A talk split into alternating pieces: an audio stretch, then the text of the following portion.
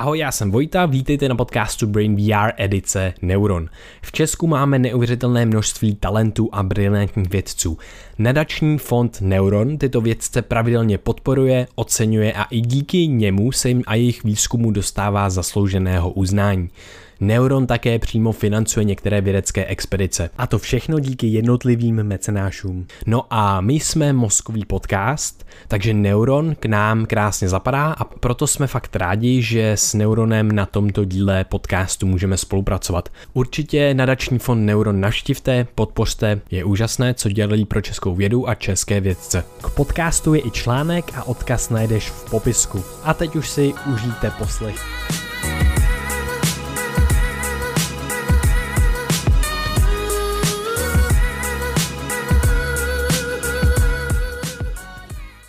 Vítejte na podcastu Brain VR. Dneska tady sedíme s Monikou Vondrákovou. Vítejte u nás na podcastu. Dobrý den. Já bych vás krátce představil. Tak eh, na základě myšlenky podporovat mladé nadějné vědce vy jste spolu založila nadační fond Neuron a od jeho začátku ho řídíte. Co všechno dalšího ještě děláte, čemu se věnujete? Tak eh, protože už mám nějaký věk, tak těch věcí už je tam mnohem více. A tak eh, samozřejmě moje největší srdcová záležitost eh, je právě neuron a, a práce s vědci a jejich podpora. No ale zároveň, protože mě velmi baví budování značek, to je takové mé, asi taková ta silnější vlastnost, tak zároveň pracuji pro společnost Abra Software, ve které mám právě na starosti celý brand té značky a to mě také velmi baví. No a zároveň mám také dvě úžasné děti, takže se snažím se i jim věnovat a máme také skvělého psa, border collie, tak se snažím i s ní hodně sportovat, takže ta škála je opravdu pestrá. Eh, já si vzpomínám, když jsme se poprvé potkali, bylo to na jedné, na jedné akci, kdy vlastně Neuron tam měl nějakou jako konferenci a tak podobně a mě to jako vlastně úplně nadchlo, fakt mě to moc bavilo a vlastně jsem do té doby úplně si neuvědomoval, co vlastně jako všechno Neuron zaštiťuje a co Neuron dělá a tam jsme se právě poprvé, poprvé vlastně eh, bavili. Eh, mě by moc jako zajímalo, um, co pro vás znamená vlastně věda? Věda pro mě znamená hodně a musím říct, nevím, nechci říkat, že bych byla vizionářem, to ani ne, ale vždycky mě věda fascinovala, protože věda posouvá ty hranice dopředu a posouvá i civilizaci dopředu.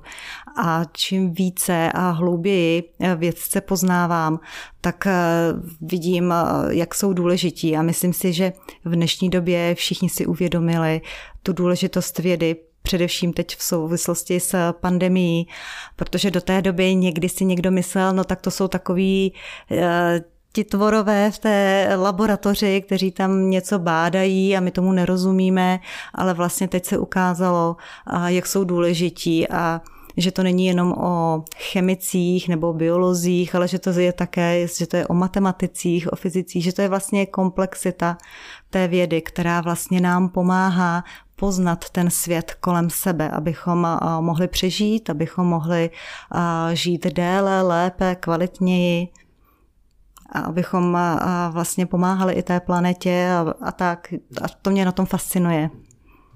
Co vás ovlivnilo, že jste se takovýmhle způsobem začala zajímat o vědu a že jste spolu založila právě nadační fond na podporu vědy Neuron? Uh, nějaké zkušenosti ve, vaší, ve vašem životě anebo nějaké osobnosti, které vás takto jako inspirovaly?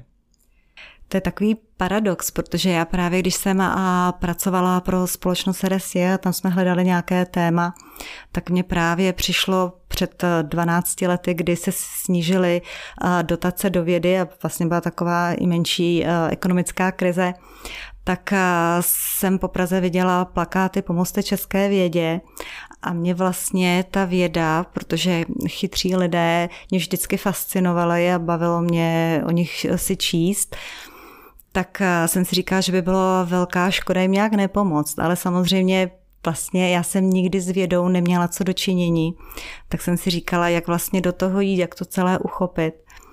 Ale s chodou náhod se mi dostal do rukou příběh eh, profesora, nebo pardon, architekta Hlávky, který byl vlastně největší mecenáš vědy. A ten vždycky říkal, že věda a umění jsou takové dvě oblasti, které posouvají člověka dopředu a že je důležité je podporovat. A on vlastně založil první akademii věd, dával velké peníze na vědu a podporoval vědce. A tak mě vlastně to napadlo, že by bylo skvělé, kdybychom my mohli nějakým způsobem takhle podporovat vědce. A tím, že jsem spolupracovala s, s lidmi, kteří ty finance měli, tak vlastně nás napadlo, že bychom mohli jim je podpořit a hledali jsme ten koncept, jak to udělat co nejlépe, protože zase věda potřebuje velké peníze a těch jsme tolik neměli. A tak jsme se pídili, co vlastně té zemi anebo vědcům chybí. A v, ten první, v té první části jsme se rozhodli, že co je důležité, tak jim poskytnout nějakou podporu ve formě grantů, a protože v té době ty granty byly hodně sešněrované a vědci ze 70% museli vyplňovat složité eh, formuláře a tak, tak jsme si říkali, tak eh, jim dáme, když budou mít skvělý projekt, tak jim dáme prostě milion a že vlastně budeme jenom chtít vidět ten výsledek. A i kdyby ta cesta nevedla tudy, kudy ma oni chtějí, tak to aspoň zkusili. Takže vlastně jsme začali eh, vědce podporovat právě těmi granty, říkali jsme tomu Neuron Impulzy, a postupně jsme si i říkali, že vlastně všude ve světě je spousta skvělých českých vědců a že by bylo hrozně fajn dát o nich široké veřejnosti vědět.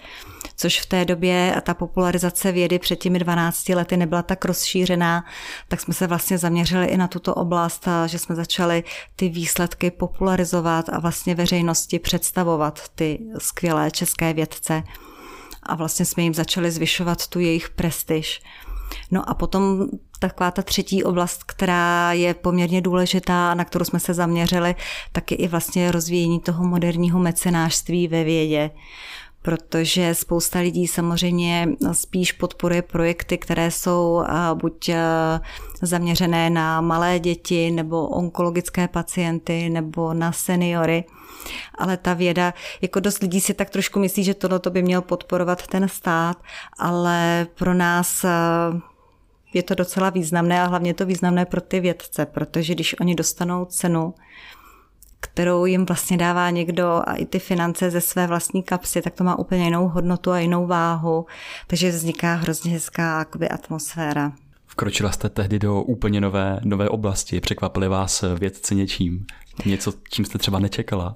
Určitě. Já si myslím, já musím říct, že od začátku to bylo pro mě opravdu jedno velké jakoby, překvapení, ale příjemné, protože já jsem si říkala, protože spousta těch vědců má několik titulů před a za a já jsem si říkala, a tak jak je mám správně oslovovat, a abych neudělala někde nějakou chybu. A, ale na, na druhou stranu jsem pak zjistila, že jsou neuvěřitelně příjemní, že jsou vlastně trošku jiný a to je, v tom je to neuvěřitelné kouzlo, protože běžný člověk ne často pracuje s vědci, protože když jste z biznisového světa, což já jsem z toho biznisového světa byla, tak jsem neměla moc příležitostí se s vědci potkávat. A když jsem se s nimi začala potkávat, tak jsem najednou zjistila, že mají zase úplně jiné hodnoty, a jsou takový rizí a, a že mi to s nimi hrozně baví a že je to krásná spolupráce a že mě to obohacuje neuvěřitelně. Čím podle vás mohou právě obohatit tu naši společnost? Čím ji můžou inspirovat? Co by si běžný člověk mohl z té vědy odnést?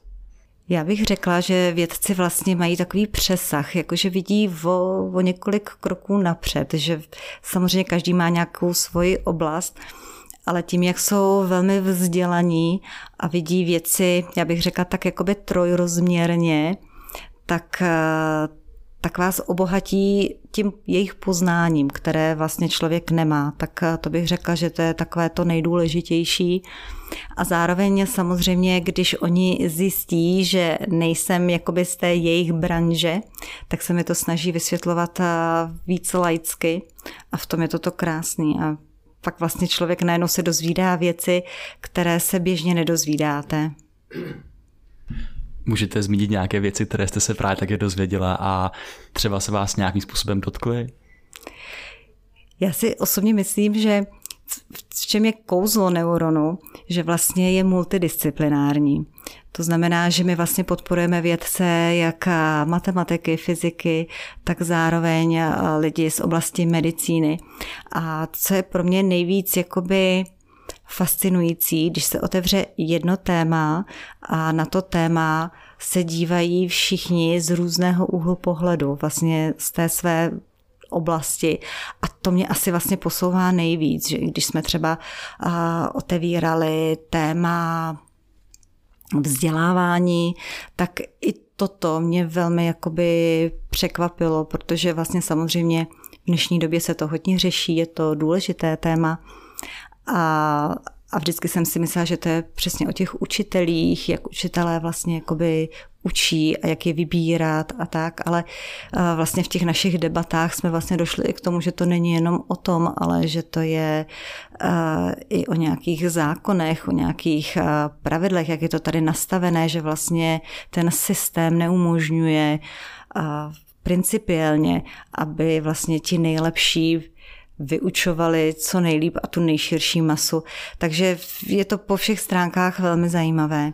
Nebo když jsme rozebírali téma společenské smlouvy, což mě přišlo úplně zásadní pro tuto zemi, protože je to o zákonech a že vlastně je hrozně zvláštní, jak se pořád snažíme na všechno mít nějaký zákon, ale přitom, kdyby člověk vzal desatero, ve kterém už všechny ty zákony jakoby jsou ukotveny a jak je vlastně zvláštní, že ta eh, civilizace vlastně se od toho odklonuje a už na všechno musí být zákon a pak se ještě soudí, jestli ten zákon je takhle správně nebo jinak. Takže musím říct, že je to vždycky po všech stránkách velmi obohacující, ať přes ty společenské vědy nebo přes ty exaktní. Hmm. Mě tady jenom napadlo vlastně pár myšlenek eh, k věcem, k tématům, který tady probíráme a to bylo to, že vy jste zmínila, že vědci vidí nebo jsou možná několik kroků dopředu a pro, potom vlastně, že existuje opravdu mnoho, mnoho úhlů pohledu jiných perspektiv na témata, které se řeší v, ve společnosti. Eh, já vím, že i Neuron vlastně pořádá, pořádal jako eh, dopady vlastně jak covidu, tak prostě potom eh, o, o vakcíně vlastně takovou minikonferenci a streamovalo to hrozně zajímavý, protože přestože jsem se o to zajímal, tak najednou mi to dalo jako velké množství uh, dalších jako perspektiv, protože tam byla právě ta ekonomická stránka a všechny tyhle ty věci.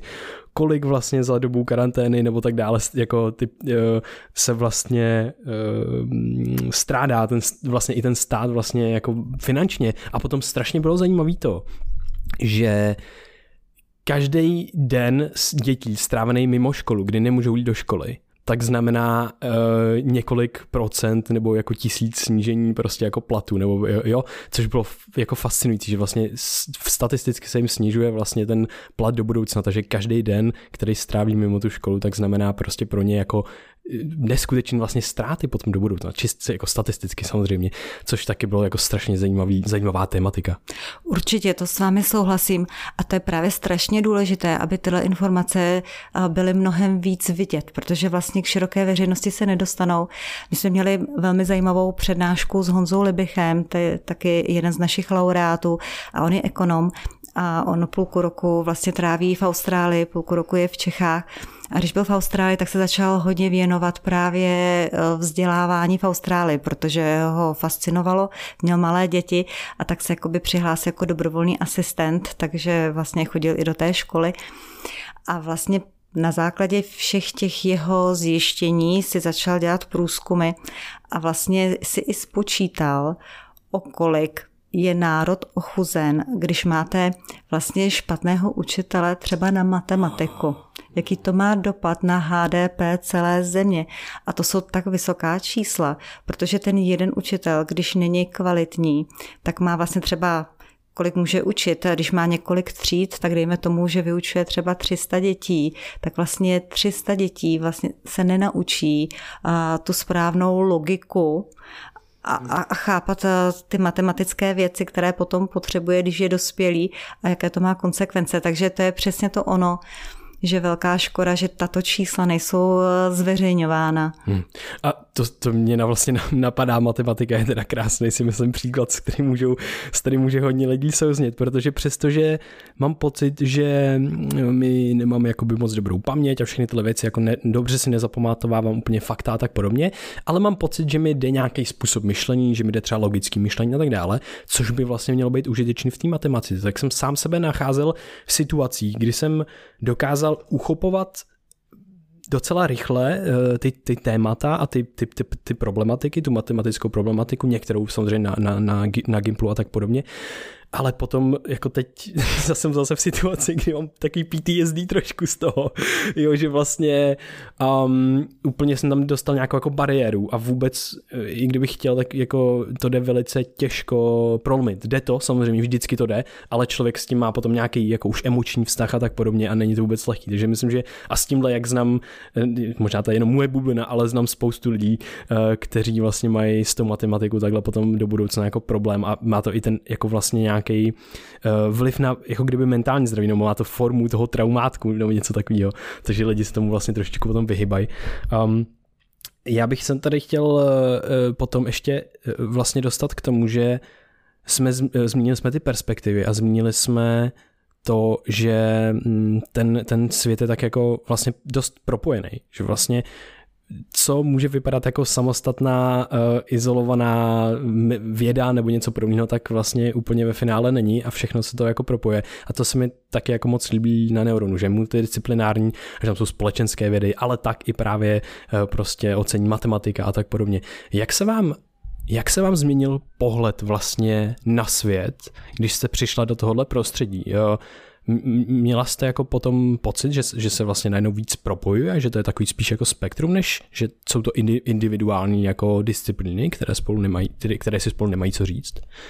A já si myslím, že vlastně e, svět i vlastně s příchodem internetu se opravdu mnohem více propojuje a propojuje se i opravdu v oblasti té vědy. A, je to i vidět a je to moc hezké, že vlastně i teď na příkladu právě té pandemie bylo vidět, že vlastně se spolupracuje opravdu i s těmi matematiky, s ekonomy, s biology, s chemiky, že vlastně všichni do toho byli vtaženi. Akorát jedinou nevýhodu, kterou já vlastně teďka cítím a kterou jsme vlastně i svědci rozebírali, protože když si to tak vezmete, tak dříve, když se vlastně bádalo, tak to bylo víc individualističtější a vlastně člověk musel chodit eh, do té knihovny, tam bádal. A v dnešní době, když někdo už na něco přijde, tak ve své podstatě on to ani nemusí vydat, protože to zveřejní na internetu a máte tu informaci prostě rychle.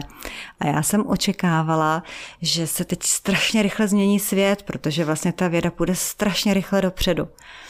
A když jsme to rozebírali s vědci, tak jsme vlastně zjistili, že tomu tak není, že to nejde tak rychle dopředu, protože to má zase jednu velkou nevýhodu, že jak už je moc těch informací a jde se více po povrchu, tak se nejde do hlubokého ponoru, kde vlastně tam je ukryté to zlato. Takže to má takovou tu druhou nevýhodu. A bylo i zvláštní, když jsme oceňovali Tomáše Mikolova, tak eh, Tomáš, protože se věnuje umělé inteligenci, pohyboval se hodně eh, v Americe a právě říkal, že ten základní výzkum v Evropě především, tak opravdu jde hrozně dolů. Jo? Že samozřejmě Amerika a Izrael to jsou země, které si velmi uvědomí, jak jsou důležité, jak věda je důležitá a technologie, takže je hodně podporují a stahují všechny lidi z celého, ty chytré lidi z celého světa. A on právě také říkal, že vlastně i v celé Evropě, i v Čechách, že opravdu ten základní výzkum je tak strašně důležitý, ale opravdu dostává opravdu jakoby na zadek, jo? že opravdu má s tím problém. A právě i proto to byl jeden z důvodů, proč se i vrátil zpátky do Čech, protože se chtěl věnovat víc hloubš tomu základnímu výzkumu a přitáhnout k sobě zase skvělé lidi. Myslíte, že v Čechách eh, jsou dobré podmínky právě třeba pro základní výzkum? A myslím si, že my, když jsme začínali před těmi 12 lety a ten, tehdy se opravdu snižovaly ty dotace, protože jak byla i ta ekonomická krize, tak eh, docela dost lidí i odcházelo do zahraničí a dost mladých lidí. A to byl i takový ten impuls, kdy jsem si taky říkala, že to je strašná škoda, že vlastně my v naší zemi vždycky přišly takové ty situace, kdy nám ty chytrý mozky spíše odešly a tak jsme si říkali, tak jak jim pomoct, aby opravdu tady zůstali, aby cítili, že, je, že si jejich vážíme a že jsou pro nás důležití. No a ty podmínky eh, v té době, nebo aspoň jsem si tehdy já i myslela, že nejsou u nás tak dobré. A, tak jsme vlastně začali uh, ty vědce podporovat. Ale musím říct, že za těch 12 let se ty podmínky mnohonásobně zlepšily.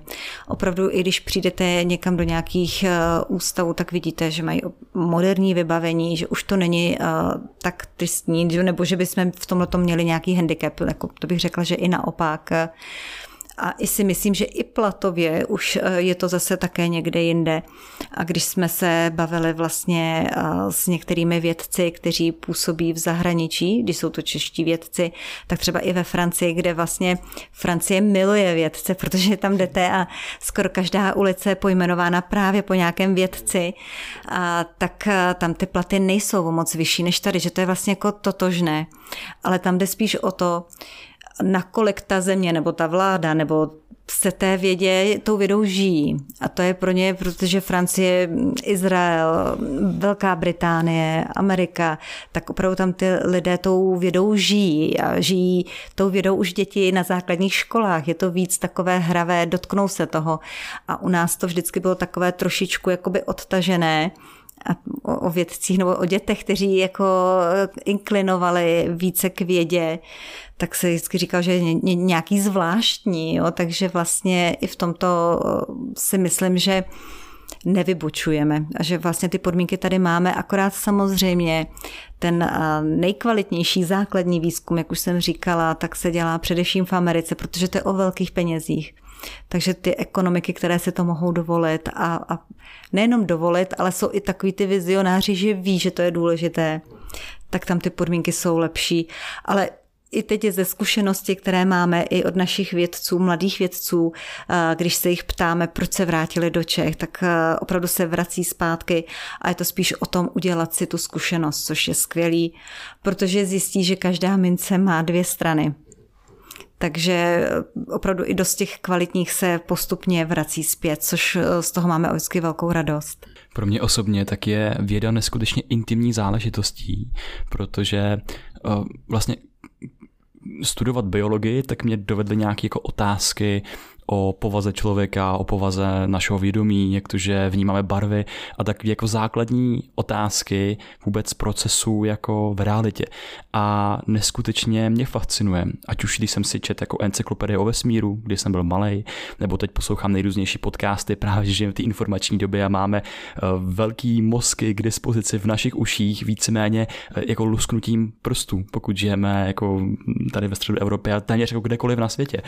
A že za každým tím poznáním, které utváří náš náhled na svět, který utváří takovou jako současnou až jako neuvědomovanou filozofii, že my se narodíme do tohle světa a děti se neuvědomují, co zatím stojí za objevy, co za velikány přišlo s, těmi, s, tím, s tím, jak nyní jako chápeme ten svět, že to jsou jako mravenčí práce, mravenčí korůčky, desetiletí mali, maličkatých objevů nastřádaní za sebou a my najednou si můžeme říct, wow, jako my jsme uplácaný, řekněme, z hvězdního prachu, že vybuchla hvězda a ty atomy se roztříšily prostě do, do prostředí z té hvězdní továrny a my díky tomu můžeme zažívat to, co zažíváme a můžeme díky tomu třeba pozorovat ten samotný, samotný vesmír a přemýšlet nad tím, jako odkud pocházíme, že všechno tohle ve mně probouzí ten zájem o poznávání, o objevování toho světa kolem a že je mi to umožněný. A mě vlastně, když se chtěl zeptat, jestli si myslíte, že v tom našem informačním prostoru, právě protože žijeme v době, kdy těch informací je jako extrémně hodně kolem nás, jestli je tam dostatečně dáváno ten důraz na to třeba probouzet ten zájem nebo vzdělávat o té vědě, o té důležitosti těch vědců, jestli to inspirovat ty lidi, jestli to k těm lidem jako dostane, ať už v tom vzdělávacím systému, anebo v tom mediálním prostoru. Já si myslím, že vlastně se posouváme čím dál víc dopředu, že si uvědomujeme, že tyto oblasti jsou důležité a že i to školství jakoby přichází k tomu, jak, jak více ty děti vtahovat. Ale samozřejmě teď se dotýkáme zase té oblasti a těch učitelů. Všichni víme a, a známe Jana Amose Komenského, který opravdu byl ten, který inspiroval. A já si vždycky myslím, že to je začátek všeho, protože když se bavíme s našimi eh, vědci, kterým dáváme ocenění a ptáme se jich, eh, jak jste se dostal k vědě, tak eh, z 80% tam vždycky byl ten učitel, že měli kvalitního učitele, který jim najednou otevřel ten svět a v souvislosti s různými otázkami a, a vlastně i tou výukou jim najednou otevřel něco, co chtěli prostě proskoumat víc a tím je vlastně jakoby nadchli. Vím, že teď se hodně řeší, eh, že to je takové hlavní téma spousty iniciativ, které by chtěli eh, více podpořit učitele, aby se aby měli možnost eh, inspirovat ty děti více. Takže to je taková ta jedna oblast, která si myslím, že je důležitá. A potom důležité je, já si myslím, že ta věda je hravá a měla by se vlastně už i těm dětem předávat v té hravé podobě. Je pravda, že my, když jsme když já si vzpomenu, když jsem byla na základní škole, tak vlastně to člověk bral, tak, tak teď máme předvěpis, eh, předmět zeměpisu, tady máme dějepis a tak to všechno nebylo v souvislostech. A až teď vlastně v tom pozdějším věku to člověka opravdu začíná zajímat. Jo? Až jsem si někdy začala říkat, jestli vlastně kdy začít vyučovat tyto oblasti, protože samozřejmě čím dřív je znáte, tím lépe, ale vlastně někdo k tomu dojde až třeba ve 30, až když vlastně začne pochápat ten svět trošičku úplně jinak a my už vlastně v těch sedmi, osmi letech do těch dětí dáváme poměrně hodně informací a složitých informací, takže oni jsou jak nechci říkat dezorientovaní, ale uh, jsou zahlcení a vlastně se pak i těch předmětů bojí. Ale je pravda, že i my v Neuronu jsme si říkali, jak zase můžeme této oblasti pomoci. A co mě nadchlo, nebo z čeho jsem měla obrovskou radost, tak eh, jednou za mnou eh, přišli lidé z přírodovědecké eh, fakulty, že by hrozně rádi chtěli, jestli bychom nezafinancovali jejich konferenci, kterou oni tam pořádají pro děti dětskou vědeckou konferenci a že vlastně místo, že ty děti vlastně tam přijedou jakoby na takovou tu, je to pro děti, myslím, že to tehdy bylo od 6 let do 15 a teď oni říkali, no a my chceme ukázat, jaké to je, když jdou někam na kongres a že místo coffee breaku je kakao break a teď oni si připravovali své prezentace. No a tak my jsme to podpořili ten první rok a já, když jsem to tam viděla a teď jako to bylo tak úžasné, jak těm dětem svítily ty oči. A byl tam jeden takový chlapec a on prostě přišel, už měl i motýlka a teď začal povídat o černých dírách a jak ho to fascinuje. A to bylo tak krásný. A tehdy jsem se ho ptala, jaký má vědecký sen a on říkal, no já bych se strašně rád chtěl podívat do CERNu a protože my vlastně spolupracujeme s lidmi vlastně i z toho CERNu, tak jsme vlastně ten dětský vědecký sen splnili. A on vlastně týden byl eh, v CERNu a dostal se na místa, kam běžně se veřejnost nedostává. A jeho to tak nadchlo a ovlivnilo, že vlastně se pak té eh, fyzice věnoval opravdu do hloubky a teď už studuje na úspěšně na univerzitě. A vlastně od té doby jsme začali podporovat další děti. Podpořili jsme jich asi pět a musím říct, že do dneška eh, za námi chodí a říkají, jak jim to hrozně na tom, v tom světě pomohlo. Na té, I na té cestě, protože třeba někdo řekne, dobře, mě baví, strašně moc mě baví chemie, ale a to mě také překvapilo, že třeba nedostali odpověď, čemu se konkrétně věnovat, nebo kde začít, nebo tak vlastně my je pak propojíme s naší vědeckou radou a, a, a pomůžeme jim se v tom zorientovat a ukazovat jim, jak, jak do toho. Ta komunikace vědy směrem k veřejnosti je z mýho pohledu jako nesmírně náročná, protože člověk musí dostatečně v těch lidech vzbudit zájem, aby se nedostal do těch detailů, který už můžou nudit a kterým člověk nerozumí a cítí se frustrovaný. Takže je to taková jako um, hra s dvěma extrémy.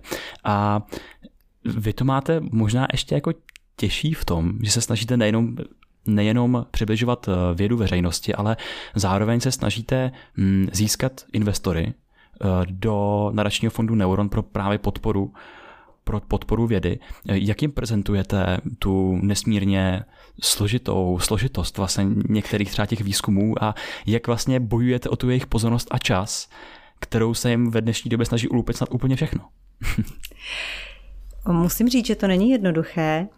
Ale ve své podstatě já jsem si vlastně, já jsem zjistila, jsem si ze začátku myslela, že že to je jasný, že je podporovat vědce, že to je taky strašně důležité, ale pak vlastně eh, dost často jsem narazila, kdy lidé pak říkali, ne, to mě nezajímá a, a a zase v té vědě to není, jak už jsem říkala, o tisíci koruně, ale my opravdu podporujeme částkami půl milionu, milion, jsou to velké částky. My už jsme vlastně těch 12 let eh, vyplatili asi přes 110 milionů korun vlastně vědcům. A, a vlastně já jsem se na té cestě naučila, a to je právě i na neuronu krásný, protože on přitahuje lidi, kteří mají přesah. Ať jak jsou to ty vědecké osobnosti, tak i ty biznisové osobnosti. A vlastně neuron, a to je to krásné na neuronu, že on propojuje oba dva světy. On propojuje svět biznisu a těch úspěšných biznismenů, takzvaných těch hlávků, kteří opravdu něco dokázali, ale zároveň si uvědomují ten přesah, protože ví, že tahle oblast je důležitá podporovat. A na druhé straně tam máme zase vlastně ty špičkové vědce, kteří opravdu dosáhli světových objev, objevů nebo postupů nebo uh, nějakým způsobem posunuli to vědecké světové poznání. Takže si myslím, že těch mecenášů není mnoho, ale ti, co jsou, tak jsou velmi kvalitní a vlastně vznikala, vzniká v neuronu úžasná komunita lidí. A musím říct, že to je něco, co má neuvěřitelný náboj, protože když potkáváme tyto dva světy na takzvaných neuron klubech, které pořádáme, tak tam vznikají neuvěřitelné myšlenky a vlastně i to uvědomění. A je to hrozně krásný ty dva světy pozorovat, protože samozřejmě ty biznismeni, ty jsou těmi nohama na zemi, ty tam mají ty čísla, tam musí být ta efektivita a tak. A vlastně ten vědec, ten je zase, jako nechci říkat e, nohama ve vzduchu, ale e, zase přemýšlí jinak. Je takový úplně v jiném světě, ale když ty dva světy se potkají, tak je to moc hezké. A, a vlastně se i ukazuje, že samozřejmě eh, z mecenášů, teď zrovna teď máme nového mecenáše a já bych řekla, že v mém věku, ale většinou vždycky ty mecenáši byli starší, protože už ví, ale mám velkou radost, že to začíná právě přitahovat i ty mladé, uh, úspěšné biznismeny, kteří vlastně vidí uh, v, v neuronu velký smysl. Já si myslím, že ta, ta popularizace je skutečně jako velice důležitá popularizace toho, že vlastně, co znamená ta, že když se předává jako cena neuron a tak podobně, tak to je není jenom, že se jako předá cena někde potichu v rohu, ale právě je to prostě vidět a tak dále a najednou já jsem jako díky tomu my jsme poznali, že spoustu vědců a tak dále, s kterými prostě jsme si mohli popovídat, nebo které, s, kterými si, s kterými si ještě chceme popovídat. Eh, stejně na té konferenci, tak já tam, tam prostě byla, byla jedna slečna a hned jsme si ní chtěli probrat prostě uh, nějaký jako témata a tak dále, takže to bylo to si myslím, že je úplně jako nádherný, kdy vlastně najednou se to dává, dává do takový jako povědomí té veřejnosti a může se to projevit potom, my máme rádi jako slovo jako duch doby, že vlastně mm, ta společnost a, a tak dále má prostě nějaký jako nádech a má nějaký jako tendence různě někam směřovat a tak podobně. A myslím si, že čím víc budeme podporovat tyhle ty krásné iniciativy a tak podobně, uh, myslím tím jako vědce a ty témata, které řeší, takže můžeme najednou dostávat jako jinou, právě jiný náhled, jinou perspektivu, právě jak jsme se bavili na začátku. Jak oni mají jiný náhled a jinou perspektivu, tak my, my dostáváme taky.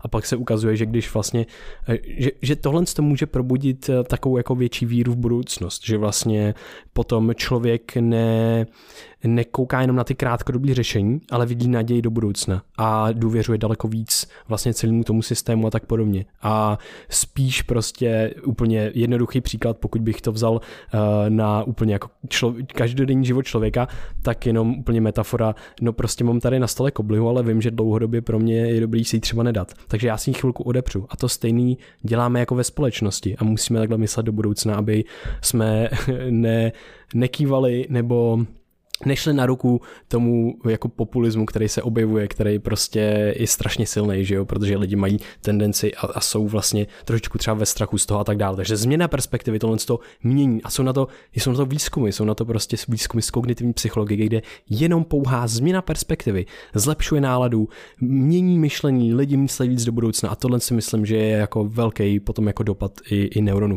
Uh, mě, mě tady zajímají dvě věci. My jsme zmínili eh, přemíru informací tady v tom jako kyberprostoru a tak dále. Vy jste e, zmínila, řekla jste hluboký ponor pojem a mě by právě zajímalo, jak buď vy sama e, takhle ten, ten hluboký, nasedáte do ponorky a ten hluboký ponor uh, uskutečňujete a jaká jsou ty témata třeba, která vás poslední dobou jako zaují, zaj, zajímají, jestli vlastně máte vůbec pořád čas a prostor na to, abyste sama, sama v sobě neprobudila inspiraci, ale spíš následovala tu, tu motivaci, inspiraci, zkoumat ty věci, když jste vlastně řekla, že teďka vlastně zjišťujete, jak je to propojený, má tam ty souvislosti, že vás to začíná zajímat. Takže ten dvě otázky, teda ten hluboký ponor a co je ta, to, ta vaše téma vlastně, který, do kterého se třeba ráda ponoříte občas. Tak jak já už jsem na úvodu říkala, tak já se eh, věnuji budováním značek. A je teda pravda, že pro mě vždycky, když eh, jsem v nějaké firmě, tak eh, když oni potřebují posunout tu značku někam, aby byla víc vidět, což je vlastně teďka hodně v Abra Software, kde pracuji a pro mě to je moc krásný, protože se to všechno se vším jakoby propojuje, tak já když jsem přišla do té, do, do společnosti Abra Software, tak eh, jsem si říkala, oni tady ale jsou takový trošku jiný, vlastně všichni v té firmě, než jsem dosud měla tu zkušenost. A, a, a asi půl roku mi trvalo, že jsem nasávala tu atmosféru, protože jsem si říkala, a pak jsem si říkala, teď vlastně tady jsou všichni strašně laskaví a mají hodně silnou jednu vlastnost, což je lidskost. A vlastně jsem si říkala, pojďme si říct, eh, pojďme si ty vydefinovat, na jakých hodnotách ta firma stojí. A tehdy jako kolegové říkali, a teď prosím tě, to nemusí být někde zapsané a tak.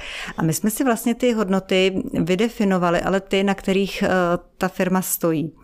A já to říkám z toho důvodu, že vlastně jsem si uvědomila, my jsme vlastně si ty hodnoty nastavili, ale ve své podstatě ne, které by se nám líbily, ale ty, kterými jsme tady žili. A vlastně se stala neuvěřitelná věc, že to začalo přitahovat další lidi zvenčí, kteří mají ty stejné hodnoty. A a to je vlastně oblast a téma, které mě opravdu, to je ten můj asi hluboký ponor, protože vlastně začínám zjišťovat, že to je i téma té naší země. Že je strašně důležité, abychom se vrátili k definování těch hodnot, které tady máme. A i když se podíváme do historie, tak vlastně vidíme, všichni máme jako podvědomě hrozně rádi Karla IV. Ale Karel IV. byl vlastně úžasný, to, co on udělal pro tu naši zemi, protože tím, že měl maminku tu Češku a i přesto, že byl vychováván ve Francii, tak měl nás rád, takže nejenom, že tady postavil první univerzitu, ale mu se opravdu povedlo to, že přitáhl ty chytré lidi sem k nám. Takže vlastně v té době se nám velmi dařilo, jako vznikaly nádherné stavby a, a tak a byli jsme bohatí. A, a vlastně i ten národ mu hrozně věřil a důvěřoval. A mě přijde, i když se, jak je důležité znát i ty dějiny a, a sledovat, jak vlastně všichni ty panovníci, a jak vládli, a když se podíváme, proč jakoby národ jsme neměli moc rádi ty Habsburky a, a proč to nefungovalo, protože nám chtěli dávat hodnoty, které s náma nebyly úplně propojeny. A, a to je to, co si myslím, že by bylo extrémně důležité se jakoby vrátit k těm hodnotám, protože když ty hodnoty máte vydefinovány, tak eh, vás to i táhne k nějaké hrdosti. A eh, samozřejmě já vím, že eh, Neuron je malý nadační fond, ale i tak si myslím, že aspoň vždycky každým střípkem vlastně člověk může k něčemu přispět. A zde já cítím, že vlastně tím, jak vracíme uh, jakoby uh, tu prestiž těm vědcům, protože opravdu obrazně řečenou jdou po tom červeném koberci, opravdu dostanou ty miliony, že si je prostě zaslouží a jsou jakoby těmi celebritami, tak je to někdo, komu dáváme tu pozornost, protože víme, že oni nám zase mohou někam nás posunout a také zastávají nějaké ty hodnoty.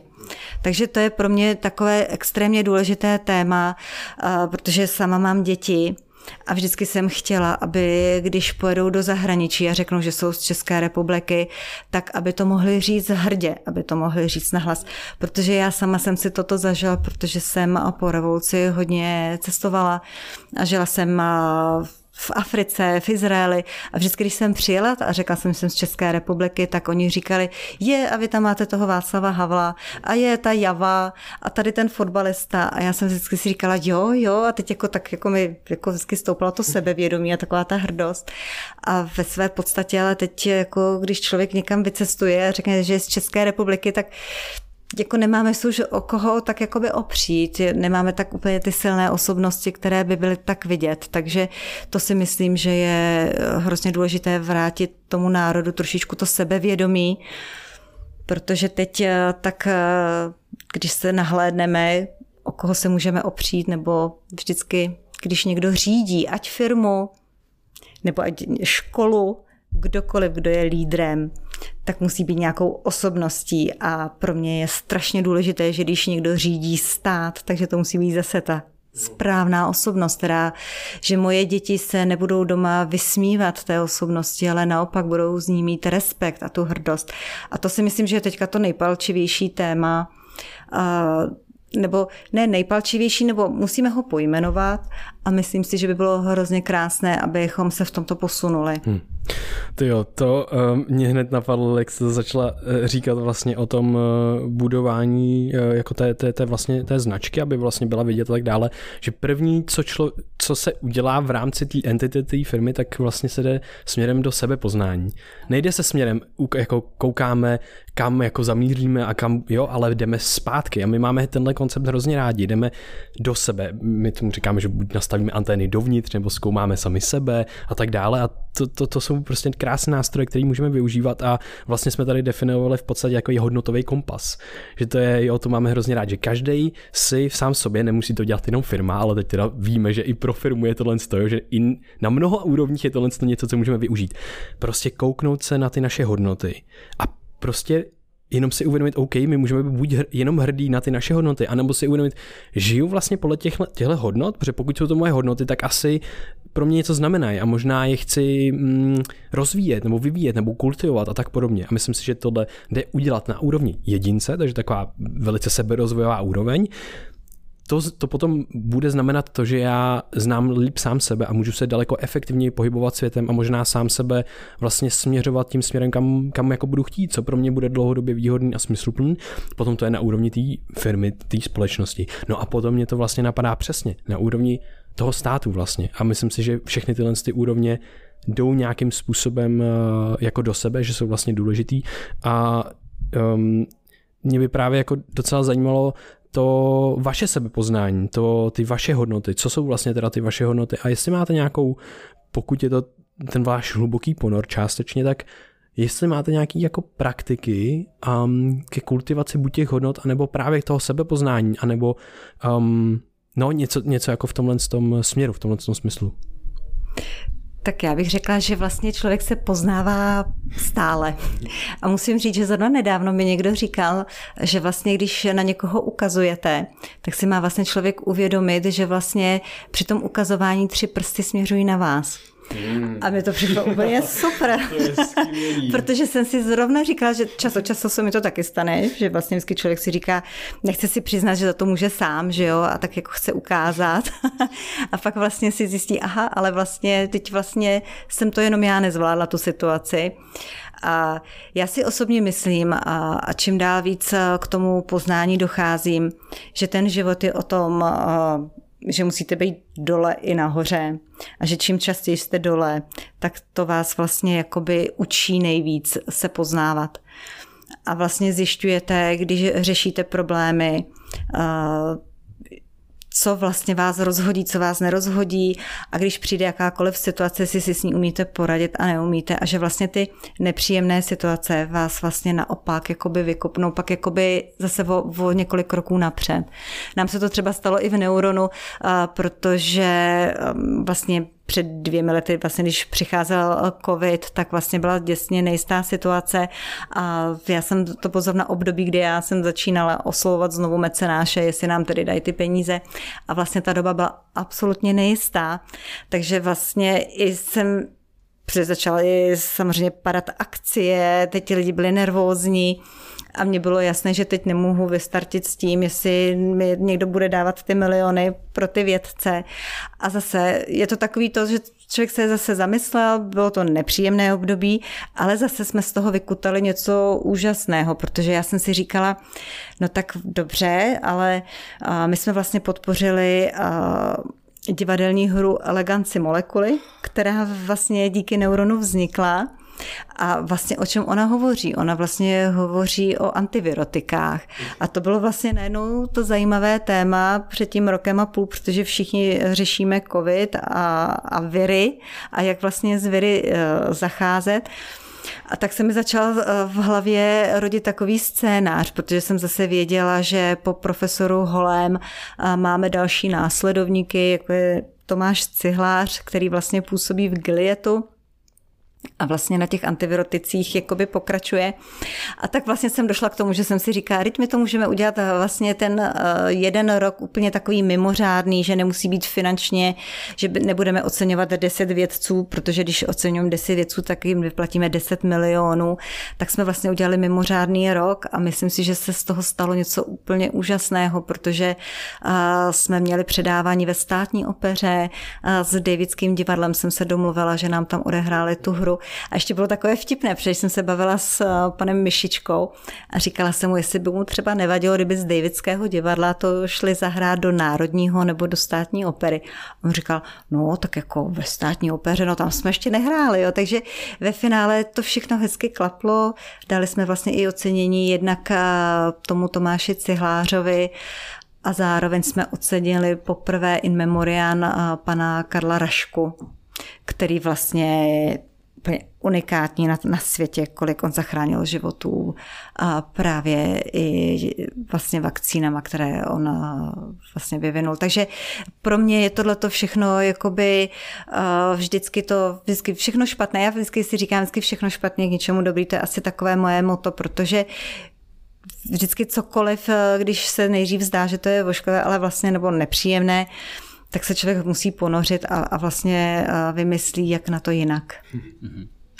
Mně se líbí, co se týče těch změn, tak uh, vlastně v systémech probíhá jako dva druhy změn. Jedna je vlastně ze zhora dolů, top down, a druhá je právě ze spoda jako vzhůru. A na tu společnost nebo na tu národní identitu nebo na, to ten, na ten stát, tak to vlastně platí dvojnásob, že pokud nefunguje nějaká změna právě třeba v tom mediálním prostoru nebo z těch vyšších pozic, tak najednou tady existují startupy, nadační fondy, existují divadla, který najednou komunikují trošičku jiným způsobem ty informace. Můžou je zabalit podle sebe, nemusí se řídit nějakým jako extrémně svázaným kodexem a najednou přispívají vlastně ty diverzitě té společnosti a můžou nabourávat i některý takový jako větší rámce, který tady jsou jako daný a najednou jako ta celá společnost, ty hodnoty toho světa, tak vysílají ven nějaký ten signál, jak jste mluvila o té společnosti, že je důležitý poznat víceméně se zevnitř, aby ta společnost věděla, co komunikovat ven, ať už ta firma nebo spole, jako, společenství lidí. A najednou to přetahuje přesně jako třeba ty kapacity z toho světa. Jako ten Karl IV. Prostě založení univerzit. A najednou to začne, začne se to komunikovat ven, začne, začnou se dít ty velké věci a najednou se okolo toho schromáždí podle mě jako až jako kouzelný, kouzelný uskupení lidí. Určitě a já si i myslím, a protože jsem v komunikaci samozřejmě i s některými českými vědci, kteří jsou v zahraničí, tak jsem třeba i slyšela, že oni říkali, my bychom hrozně rádi jako se vrátili zpátky, ale jako my tak trošku cítíme, že vlastně buď to nás ani moc nechtějí, nebo to ty lidi ani moc nezajímá, tak vlastně a já si právě říkám, že tohle, kdyby se trošičku změnilo, tak spousta lidí by zase přišla zpět, ale potřebujete mít přesně tu hrdost, to, že tady chcete být a to, že když tady sem přijdete, že máte možnost něco ovlivnit. Jo, že to nesmí být takové to, že když se někdo snaží a snaží se hodně a stejně se nic nezmění, tak pak už ty lidé eh, rezignují. Což se taky občas stává i u těch chytrých lidí, kteří jako potom začnou rezignovat a buď odejdou, protože mají buď zázemí někde jinde a to je strašná škoda. Mně se líbí, že teď jako v mém okolí spousta mladých lidí se pouští do projektu, jako je třeba Czech Global, který se, který se snaží vlastně propojit ty Čechy, Čechy v tom světě, který něco dělají, aby se vlastně pomáhali, aby o sobě věděli. Já sám se jsem překvapený, když poslouchám třeba rozhovor s Jordanem Petersonem na jeho podcastu, tam se objeví člověk, který mě zaujme jeho tématem. A já zjistím, že jsem narodil na Jižní Moravě a že prostě žije v té Americe a a jako už jako třeba to poangličtěný jako český jméno, že už to člověk jako neřekne, že to je Čech, ale těch Čechů je tam poschovávaných spousta a jsou neskutečně inspirující a neskutečně pořád jako ať už, ať už tomu jako našemu, té naší zemi, anebo tomu světu má jako neskutečně moc co předat. No mě se teďka, musím teda říct, že mě z toho až úplně skoro mrazí, protože mně se ozval vlastně profesor Martin Tolar a on vlastně vyvíjí takovou tu pilku proti Alzheimeru.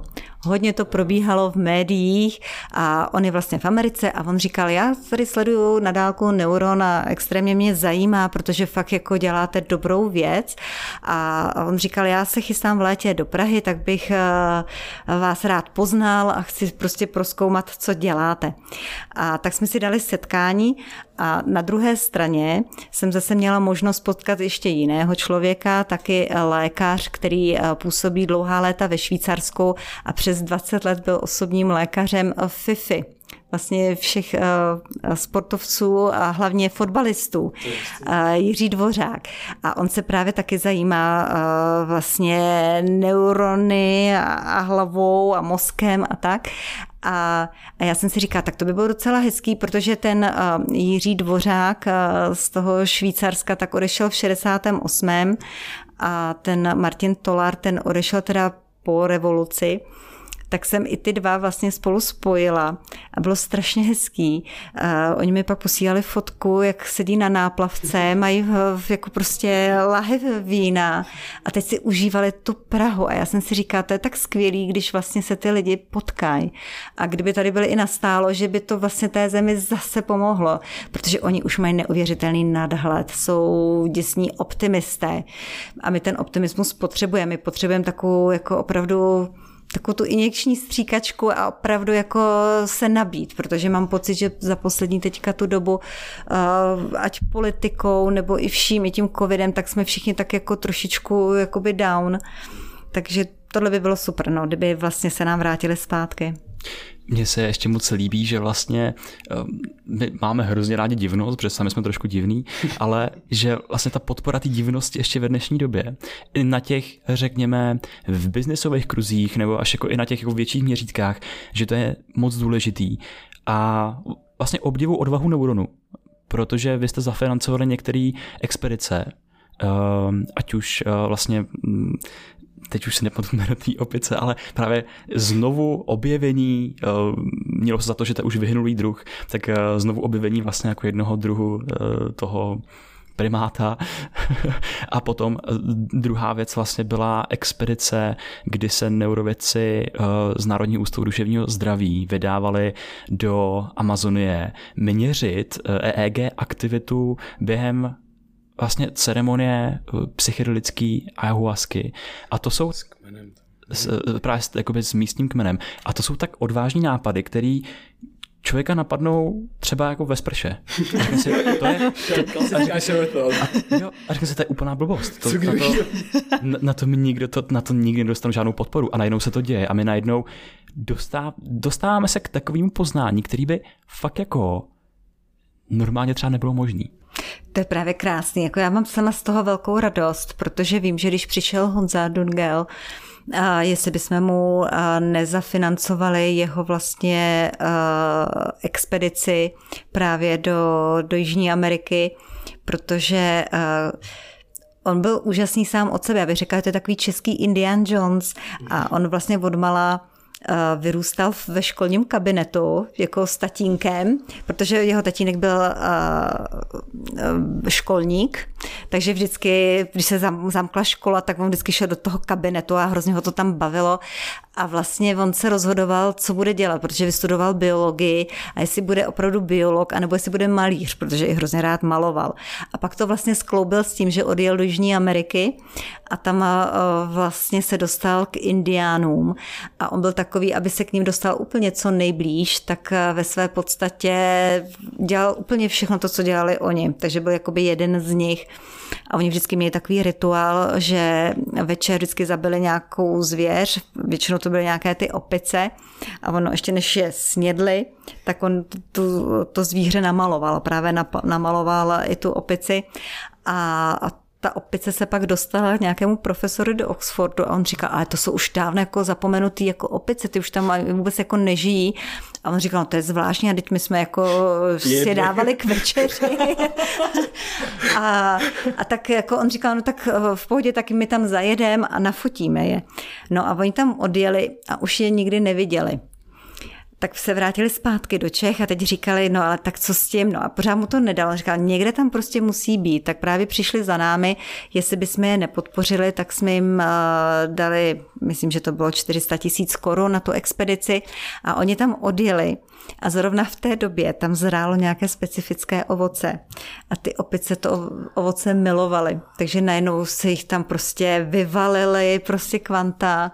A on je namaloval, je to zdokumentováno, vznikl k tomu dokumentární uh, pořád vlastně ve spolupráci s Českou televizí, takže to bylo krásný, takže samozřejmě to je nádherný. No a co se týká samozřejmě i uh, té ajvasky, nebo ajuvasky, já to nemůžu úplně správně vysvětlit, uh, tak je to také, byl to takový odvážný jakoby počin, nebo jsme si říkali, i toto se musí proskoumat, patří to k té vědě. Ale myslím si, že ten, tento projekt ještě není úplně dokonce do, do není zakončen, protože tam se to muselo přerušit, protože tam byly nějaké ještě podmínky, které se nedaly zre, eh, jako dobře zrealizovat, takže ještě se tam bude ta expedice vracet. Hmm. Jo, ta, ta, o té expedice, myslím, že jsme o ní mluvili jako dvakrát, třikrát i na podcastu a měli jsme i pana doktora a psychiatra Filipa Tilše právě na podcastu kolem 30. dílu, takže odkaz bude v popisku, jestli si to lidi chtějí poslechnout nebo na webu. Myslím si, že to je úplně, to bylo úplně fascinující a taky právě vím o tom, že plánují znova vlastně tu cestu tam, aby to dokončili a jenom jsem, jako právě jsme o tom mluvili s Filipem a to bylo strašně zajímavý, že oni museli sehnat ty ty EEG čepice, aby mohli, mohli měřit ten mozek. Úplně specifický, aby to vydrželo, to museli to testovat, aby to vydrželo tu vlhkost, aby to bylo přenositelné. To prostě vůbec, to se vůbec nikdy na světě neděje tohle. To, to bylo úplně jako Jo, jako fakt na, unikátní, takže to, to jsem byl moc rád, jako že vzniklo, protože to bylo fascinující úplně. Um, já bych se chtěl zeptat na uh, teďka vlastně samotné ceny neuron, protože myslím si, že nějaký budou v blízké budoucnosti, tak kdy, kdy vlastně se budou předávat ceny neuron a hlavně, jestli můžou, může tam přijít jakoby i někdo se podívat a, a tak? Tak letošní předávání cen, my jsme se rozhodli uspořádat vlastně ve stejný den jako minulý rok, to znamená 28. září. A to z toho důvodu, že to je den české státnosti a vlastně jsme si uvědomili, že v tento den, že to je významný den a že je hezké v tento den oceňovat právě vědce. A trošku jsem přemýšlela i nad tím, jak to pojmu, protože bude i před volbami, tak jako jak jsme se tady bavili, aby to bylo o té hrdosti a o té prestiži. Nakonec jsme se rozhodli to uspořádat v Panteonu, eh, kde jsou významné české osobnosti, které nějakým způsobem posunuli eh, tu naši zemi dopředu. A tak jsme si řekli, že tam uspořádáme toto předávání a, a přizvali jsme, no ten koncept je tak trošku zaměřený, že jsme si řekli, eh, že ty ceny budou předávat nejen naši mecenáši, ale i osobnosti, které by mohly do budoucna zase někam tu zemi posunout, protože jsou mladí. A máme tam Jardu Beka, Pepu Průšu, Tomáše Čupra, ale co je hrozně krásný, že to budou dostávat právě ty vědci, kteří vlastně v tom daném oboru jsou jim v něčem blízcí a jsou taky mladí a zase v tom daném oboru jsou oni za hvězdy. Takže vlastně propojíme ty dvě hvězdy dohromady.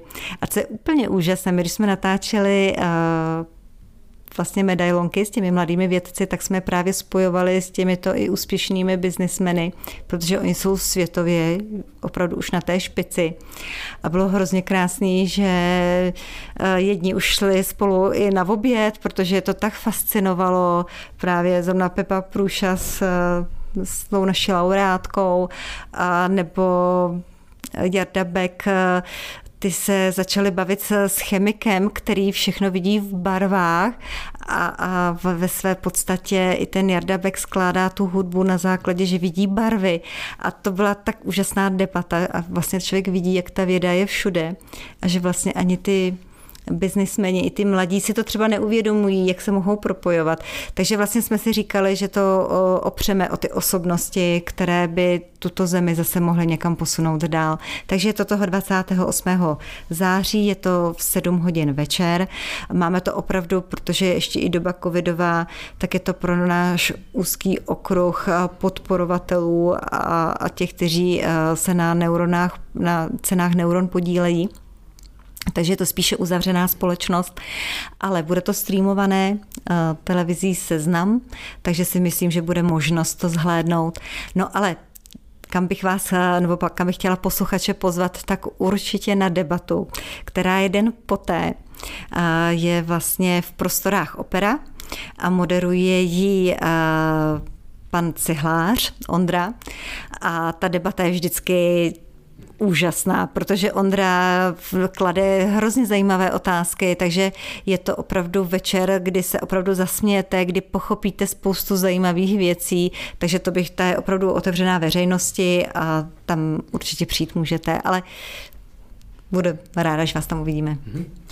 Mně se moc líbí ještě k tomu předávání to obohacení těch hodnot, že vlastně dnešní mladý člověk, tak má jako ty svoje vzory většinou prostě nějaký herce, eh, zpěváky a tak dál, eh, takový ty hvězdy té eh, pop, pop kultury, což je naprosto skvělý, ale najednou tady zase jsou ty jiné hvězdy, jsou tady ty vědci, jsou tady ty biznismeni, kteří zase to naše chápání, ten náš vývoj a všechno možný tak posouvají o ten kousíček dál. Takže moc děkuju za to, že tohle to děláte. A já bych se vás chtěl zeptat eh, na jednu z posledních otázek, protože se blížíme ke konci. A to je, co je momentálně vaším smyslem života a co byste našim posluchačům chtěla vzkázat? Tak, to je otázka. otázka na tělo. Mhm. Já bych řekla, že tím jakoby primárním smyslem života být vlastně užitečný. To je takový ten můj smysl života, že vím, že jsme tady, jsme tady nějakou omezenou dobu a v té době bychom měli něco předat, nebýt jenom pasivní příjemce, jdu do školy, pak jdu do zaměstnání a, a někdo to tak má a stačí mu to. Já ale jsem spíš ten člověk, který, když vidí, že mohu někde pomoci, tak to je pro mě ten velký smysl života, že do toho jdu a pomáhám.